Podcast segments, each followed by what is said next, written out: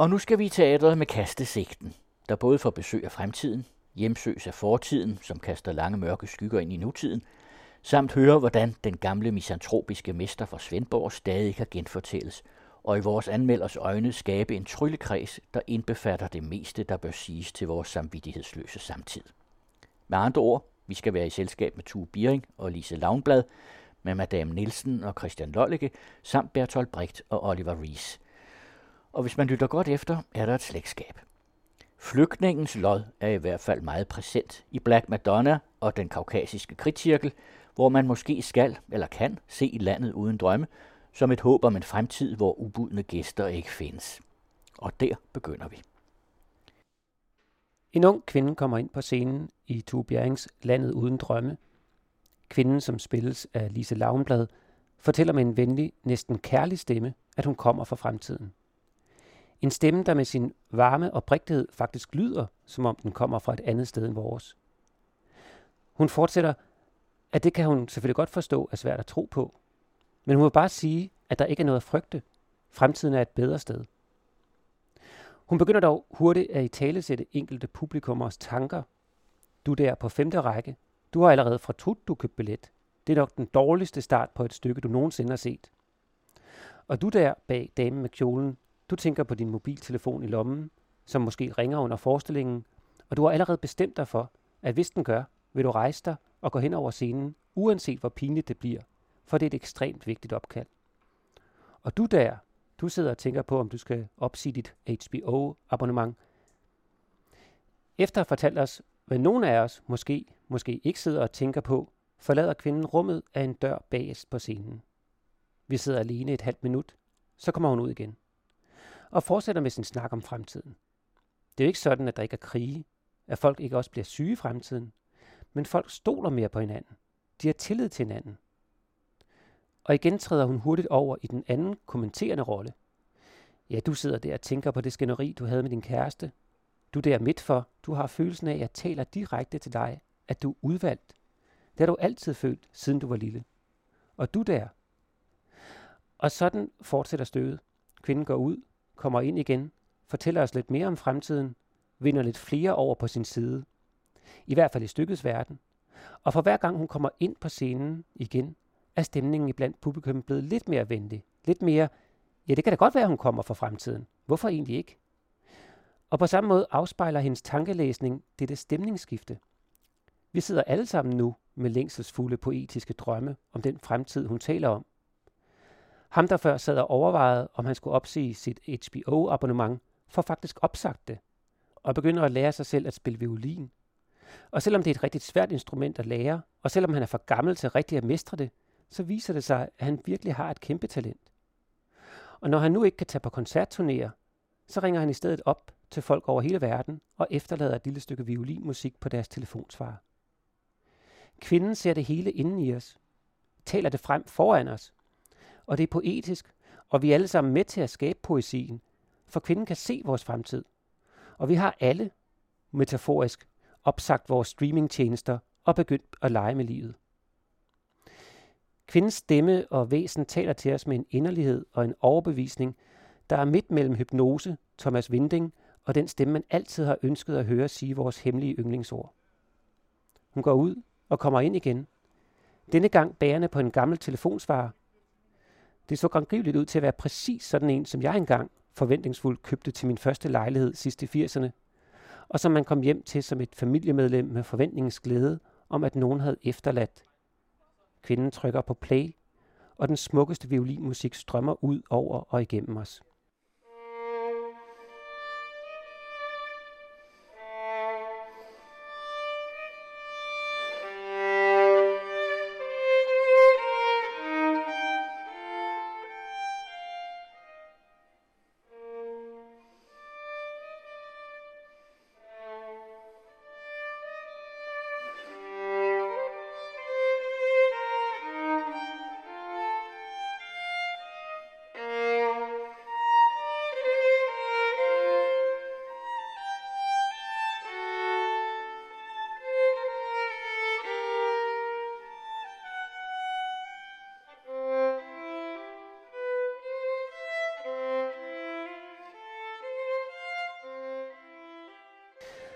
Og jeg havde det virkelig, som om hun talte til mig. Og jeg synes virkelig, at jeg kunne mærke stemningen af noget fællessangagtigt brede sig iblandt os.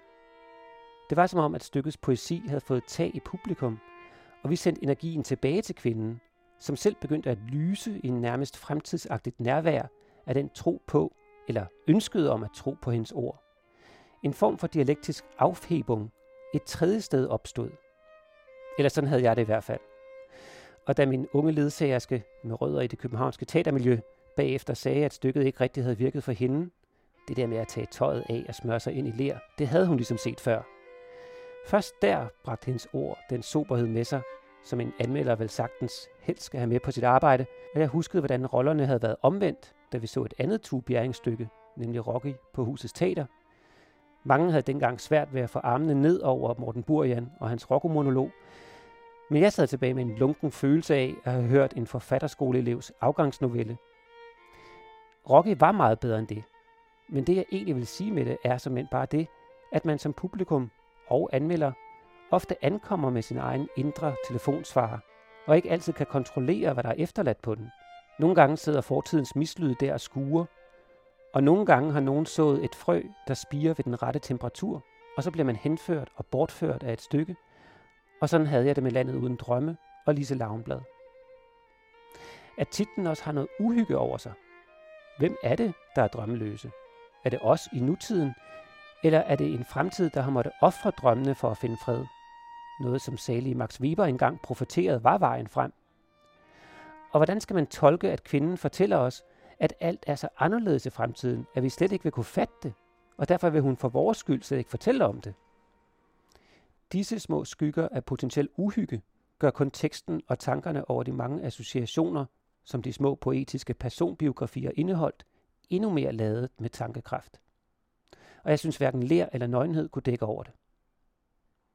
Landet uden drømme går ikke længere på det kongelige, men det er på den anden side så enkelt og mobilt, at jeg forestiller mig, dog uden at tage folkene bag i ed, at hvis man har en teatersal, enten den er på en efterskole, højskole eller et alderdomshjem, så kan man få fremtiden på besøg. Det er da et forsøg værd. Vi linker til Bjerringens produktionsselskab på hjemmesiden, og her kommer et digt. Ulemærker Hver gang en ule får øje på en, får man et stempel på sjælen, nærmest af form som en mus. Når sjælen er helt fuld af mærker, kan man prøve at få den byttet til en ny. Men det er de færreste, der får det. De fleste må nøjes med at vende sjælen og begynde forfra på den anden side. Det var som sædvanligt Carsten Faro, der, hvis man vil, lod Eske K. Mathisen fortælle os, at man kan begynde på en frisk. Fremtiden er ikke brugt på forhånd. Et slags håb forklædt som ulemærker. Og nu skal vi fra en yndlingsdigter til en anden. Fra en lysende fremtid til en dunkel fortid, der som nævnt i introen ikke vil lade sovende hunde ligge. White Nigger Black Madonna på Teater Sort Hvid er et stykke, som trofaste lyttere måske vil huske, at jeg gennem længere tid havde gået og glædet mig til, og også frygtet ville skuffe. Og det var desværre den sidste følelse, der først indfandt sig. Og da denne anmeldelse skulle skrives, tænkte jeg, nå, hvorfor ikke i stedet for at række stykket ned, så bruge lejligheden til at fortælle, hvorfor, eller lidt af hvorfor, jeg anser Madame Nielsen som noget nær den største nulevende danske kunstner inde. Som et hvert levedygtigt kærlighedsforhold begyndte mig og Nielsens også med en aversion.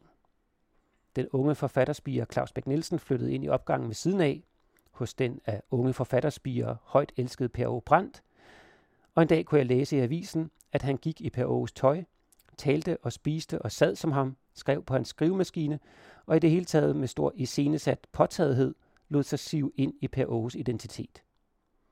Mage til opblæsthed, tænkte jeg, som i parentes bemærket dengang var avisbud, og havde den lidt umodne dårskab at synes, at alle, der kom i avisen, og dermed gjorde min morgenrunde tungere, var nogle hundehoveder.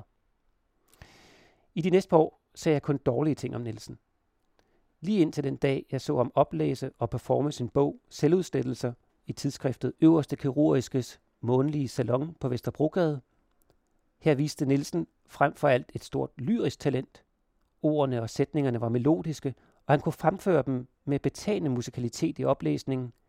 Alt sammen noget, som jeg senere kom til at holde så meget af, at jeg og en lille gruppe venner halvt i sjov dannede en Nielsen fanklub.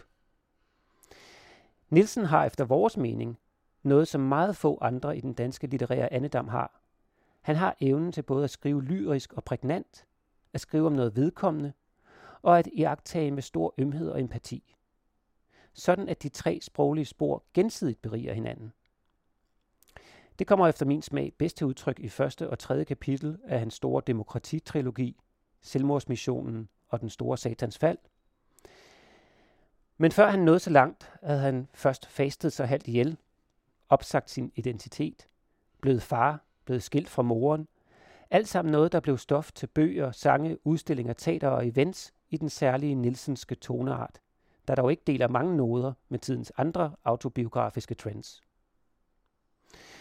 Frem mod sin store Københavner-event, hvor han, efter først at have ligget lidt parat på Dantes plads, lod sig selv begrave på assistenskirkegården, nåede han at diskutere biopolitik, utopier og identitetsmaskiner med et godt udvalg af de klogeste hoveder, vi har herhjemme, og det er i mange forskellige sammenhænge, altid på en nysgerrig, klog og meget humoristisk façon. Man gik sjældent tom hjem fra en eftermiddag i selskab med Nielsen, og det samme galt oplevelsen af hans teaterstykker. Den sidste europæer i Albertslund, det nye menneske på Avenue T, demokrati i Nikolaj Kirke, transformatoren på Café-teateret, markedet er ikke noget sted på det kongelige, for nu lige at nævne dem, jeg husker på stående fod. Et sted på rejsen blev Nielsen så til Madame Nielsen. Jeg er ikke sikker på, at det helt var ment sådan, da han, hun begyndte at lege med den kvindelige identitet. Der var nogle mellemstationer på vejen, eller sådan husker jeg det i hvert fald.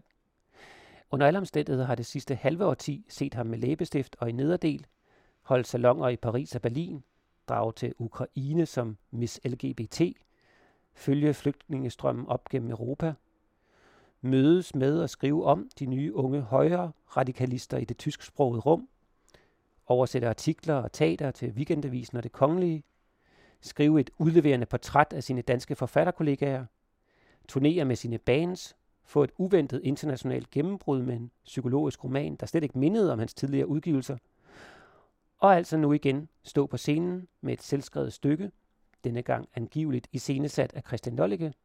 Jeg siger angiveligt, fordi jeg ikke rigtig ser hans hånd i stykket. Men her sidder vi altså i sort lokaler og hører historien om den lille provinspige, der længes efter at være af afrikansk afstamning, ligesom sin bedste veninde Linda. Og som rejser over Atlanten og opfinder sig selv på ny, nu som afroamerikaner. Det går godt. Ja, det går over al forventning. Hun bliver kæreste med lederen af en bevægelse, der ønsker at sætte den hvide mand på plads. Hun bliver talskvinde og turnerer selvsikkert med den skrubskøre teori om, at sorte mennesker kvæg et særligt pigment i deres hud, har mere sjæl, er mere overlevelsesdygtige end den hvide race, lige indtil at nogen hjemme i Danmark poster noget på Facebook, der afslører hende som den provinsdansker, hun i virkeligheden er. Og så går det helt galt. Hun bliver udstødt, rammer bunden af den amerikanske drøm, ender syg og afkræftet under en bro i en snestorm, hvor efter en hvid tåge indhylder historien som i en Gogol-roman, og hun vågner op på sit gamle pigeværelse i provinsen. Men hjemme i Danmark har tingene forandret sig. De undertrykte minoriteter har rottet sig sammen, og selvom de udgør et klart mindretal ved siden af de etniske danskere, så ved danskerne ikke rigtigt, hvad de skal stille op. Og langsomt, næsten sonambulistisk, gennemfører de sorte, brune, gule og grønlænderne et kup og sender alle de hvide i koncentrationslejre. Blot ikke vores hovedperson, som med hjælp fra sin gamle, bedste folkeskoleveninde, formår først at skjule sig, for derefter med hjælp fra diverse menneskesmuglere at flygte ned gennem Europa og ud over Middelhavet, hvor båden hun er ombord på kendre, og i manuskriptet lyder slutscenen sådan her. Jeg citerer. Jeg tror, jeg var den eneste, der overlevede. Jeg blev samlet op af en fisker fra Libyen. Han tog mig med ind til kysten og brugte mig og solgte mig. Senere var jeg fængslet i Tripoli. Vi var omkring 40 hvide i en celle beregnet til fem. I hjørnet stod der en spand. Hver morgen blev den taget ud og tømt, og kom ind igen fyldt med vand. De fleste blev syge. Der stank af hvide lig. Og her er der så en regibemærkning. Ordløse scener, billeder fra Abu Ghraib og Auschwitz, etc. Jeg ved ikke, hvordan jeg overlevede, eller hvorfor. Slut. De i nævnte billeder blev ikke vist, men madammen står til sidst nøgen på scenen under en stråle af chokolade, der glinsende dækker hendes nøgne afmejede krop. Og hvis ikke det var for, hvad der siden fulgte, ville jeg nok have nøjes med at sige, at stykket indeholdt mange af de velkendte Nielsenske temaer om identitet og repræsentation, forvandling og skrøbelighed, menneskelig ondskab og længsten efter en bedre og mere retfærdig verden, men at stykket efter min mening havde flere svagheder end styrker. Der manglede i fortællingen et sted at hænge sin hat, en vej ind til hovedpersonen eller hovedfortællingen, så man havde nogen eller noget at være medfølende overfor. Jeg legede for sjov med tanken om, hvordan stykket havde virket, hvis rollerne havde været fordelt på flere skuespillere. Men måske er det slet ikke meningen. Måske er pointen netop, at vi hver især indeholder alle de mange menneskeskæbner, med alt hvad det har af konsekvenser. Stykket mindede eller havde mange af de samme elementer som det sidste stykke, Madame Nielsen eller Protomadammen spillede, det der hed Transformatoren. Og selvom jeg elsker hende, så er den der lange, selvopløsende rejse, man er tilskuer til i stykkerne, ikke rigtig fængende mere. Der mangler noget. Men dette noget blev på højst uventet vis givet til mig af de, der deltog i et seminar om stykket og dets tematikker, afholdt på Tæt af Sort-Hvid i maj. Jeg var selv forhindret i at kunne deltage, men havde ikke et sekund overvejet, at seminaret ville blive det råbekor, det udviklede sig til. Det læste jeg med stor forundring om i Information og Berlingske mandagen og tirsdagen efter, og det kan I selv gå på biblioteket og gøre, hvis de mere nøjagtige detaljer i kritikken falder jer interessant. Her blot de mest øjnefaldende overskrifter. En amerikansk Ph.D. med rødder i Black Lives Matter-bevægelsen og på udvekslingsophold ved Københavns Universitet og blevet bedt om at dele sin holdning til stykket med seminaristerne. Og han mente, at Black Madonna, White Nigger var udtryk for racial vold, diskriminerende, kolonialistisk og bidrog til stereotype klichéer om voldelige afroamerikanere. Når jeg siger, at han mente, skulle jeg måske rette det til, at han sagde, at det var hans videnskabelige analyse, at sådan forholdt det sig. Og det var Wilson langt fra ene om at mene. Flere andre under seminaret gav udtryk for det samme. Nielsen sagde efterfølgende til information, vi lever i en ekstremt moralsk tid, hvor kapitalisme kører ødelæggende af, men det forholder vi os ikke til. I stedet jagter vi symboler og tegn. Teaterets direktør Lollike erkendte, at det havde været en fejl at bruge ordet nikker i stykkets titel. Som antydet i min anmeldelse, faldt ingen af disse problematikker mig ind. Jeg var ikke opmærksom på det faktiske bag fiktionen. Jeg oplevede ikke Nielsens historie som et angreb på det sorte, men på det, han tidligere har kaldt identitetsmaskinen. For mig var stykket en parabel, en lignelse, der viste os på den ene side, hvor nemt og måske hvor tilfældigt det er at vælge identitet, religion og race. På den anden, hvordan at dette kun er tilfældet for en privilegeret elite, som indirekte eller direkte i kraft af deres valg foretager valget for de mindre privilegerede. En slags Foucault-maskine, hvis I spørger mig. Og den analyse har jeg aldrig rigtig købt. Derfor synes jeg heller ikke, stykket var vellykket, og derfor er jeg tilbøjelig til at mene, at Michael Wilsons kritik er det rene vrøvl. En analyse indlejret i en helt anden fortælling. En analyse, der bestemt er vigtig og smerteligt relevant i dag, bare ikke, i mine øjne, over for Madame Nielsen og Christian Dollikes stykke. Men kritikken om at så at sige tvang mig til at genfortælle stykket til flere af mine venner. Og for hver gang blev det bedre. Det er syret, ikke? Men et par uger efter at have set Black Madonna, som stykket nu hedder, var alle de gode elementer i stykket vokset til at fylde det hele. Wilsons kritik og min egen erindringsmaskine havde givet fortællingen nyt liv. Jeg blev faktisk nødt til at bede om at få manuskriptet tilsendt, for at kunne genopleve stykket og for at lede efter den raciale vold. Den fandt jeg ikke. Men derfor kunne jeg citere fra slutningen. Er Black Madonna en hvid mands appropriering af andres skæbner? Døm selv, stykket går på tæt og sort-hvid. Da jeg kom ud fra den kaukasiske kritcirkel, tænkte en tanke sig selv i mit sind. At Brigt på sin vis er gudfar til både Bjerring, Lollike og Nielsen, og at hans stykker rummer de samme problematikker som dem, vi slås med i dag. Elegant og virkningsfuldt indlejret i mytiske forklædninger. Stykket går hos Berliner Ensemble, det teater, som Brigt lod opføre til sig selv i Østberlin, og trods et par små svipser her og der i Michael Thalmeyers instruktion, er stykket fremragende og meget anbefalesværdigt. Og til dem af jer, der tænker, at det gad I måske godt se, men jeres tyskkundskaber er ikke voksne til opgaven, så kan jeg fortælle, at det i dag er blevet standard på de fleste store scener i Berlin, at de har dialogen kørende på engelsk over scenen. Så lad ikke det tyske skræmme jer. Jeg vil ikke anmelde kritcirklen yderligere, men i stedet gøre opmærksom på noget andet, man skal nyde, hvis man besøger Berliner Ensemble. Det er nemlig sådan, at teateret fik en ny chef sidste år. Oliver Reese kommer til fra Frankfurt, og rygtet lyder, at bestyrelsen gav ham frie hænder til at sammensætte sit helt eget ensemble. Og Brechts gamle teater er angiveligt så velrenommeret i Tyskland, at han kunne få lige præcis de skuespillere, han ønskede, og det er der kommet et ekstremt fascinerende ensemble ud af. Reza har ansat skuespillere med nogle fysiske og mentale egenskaber, som man normalt ikke ser på scenerne. Og netop denne heterogenitet klæder Brechts særdeles godt. Der er et skær freakshow over det, men fordi de samtidig er så fantastisk dygtige til deres fag, vokser dette ensemble i mine øjne til at være et levende eventyr at se på.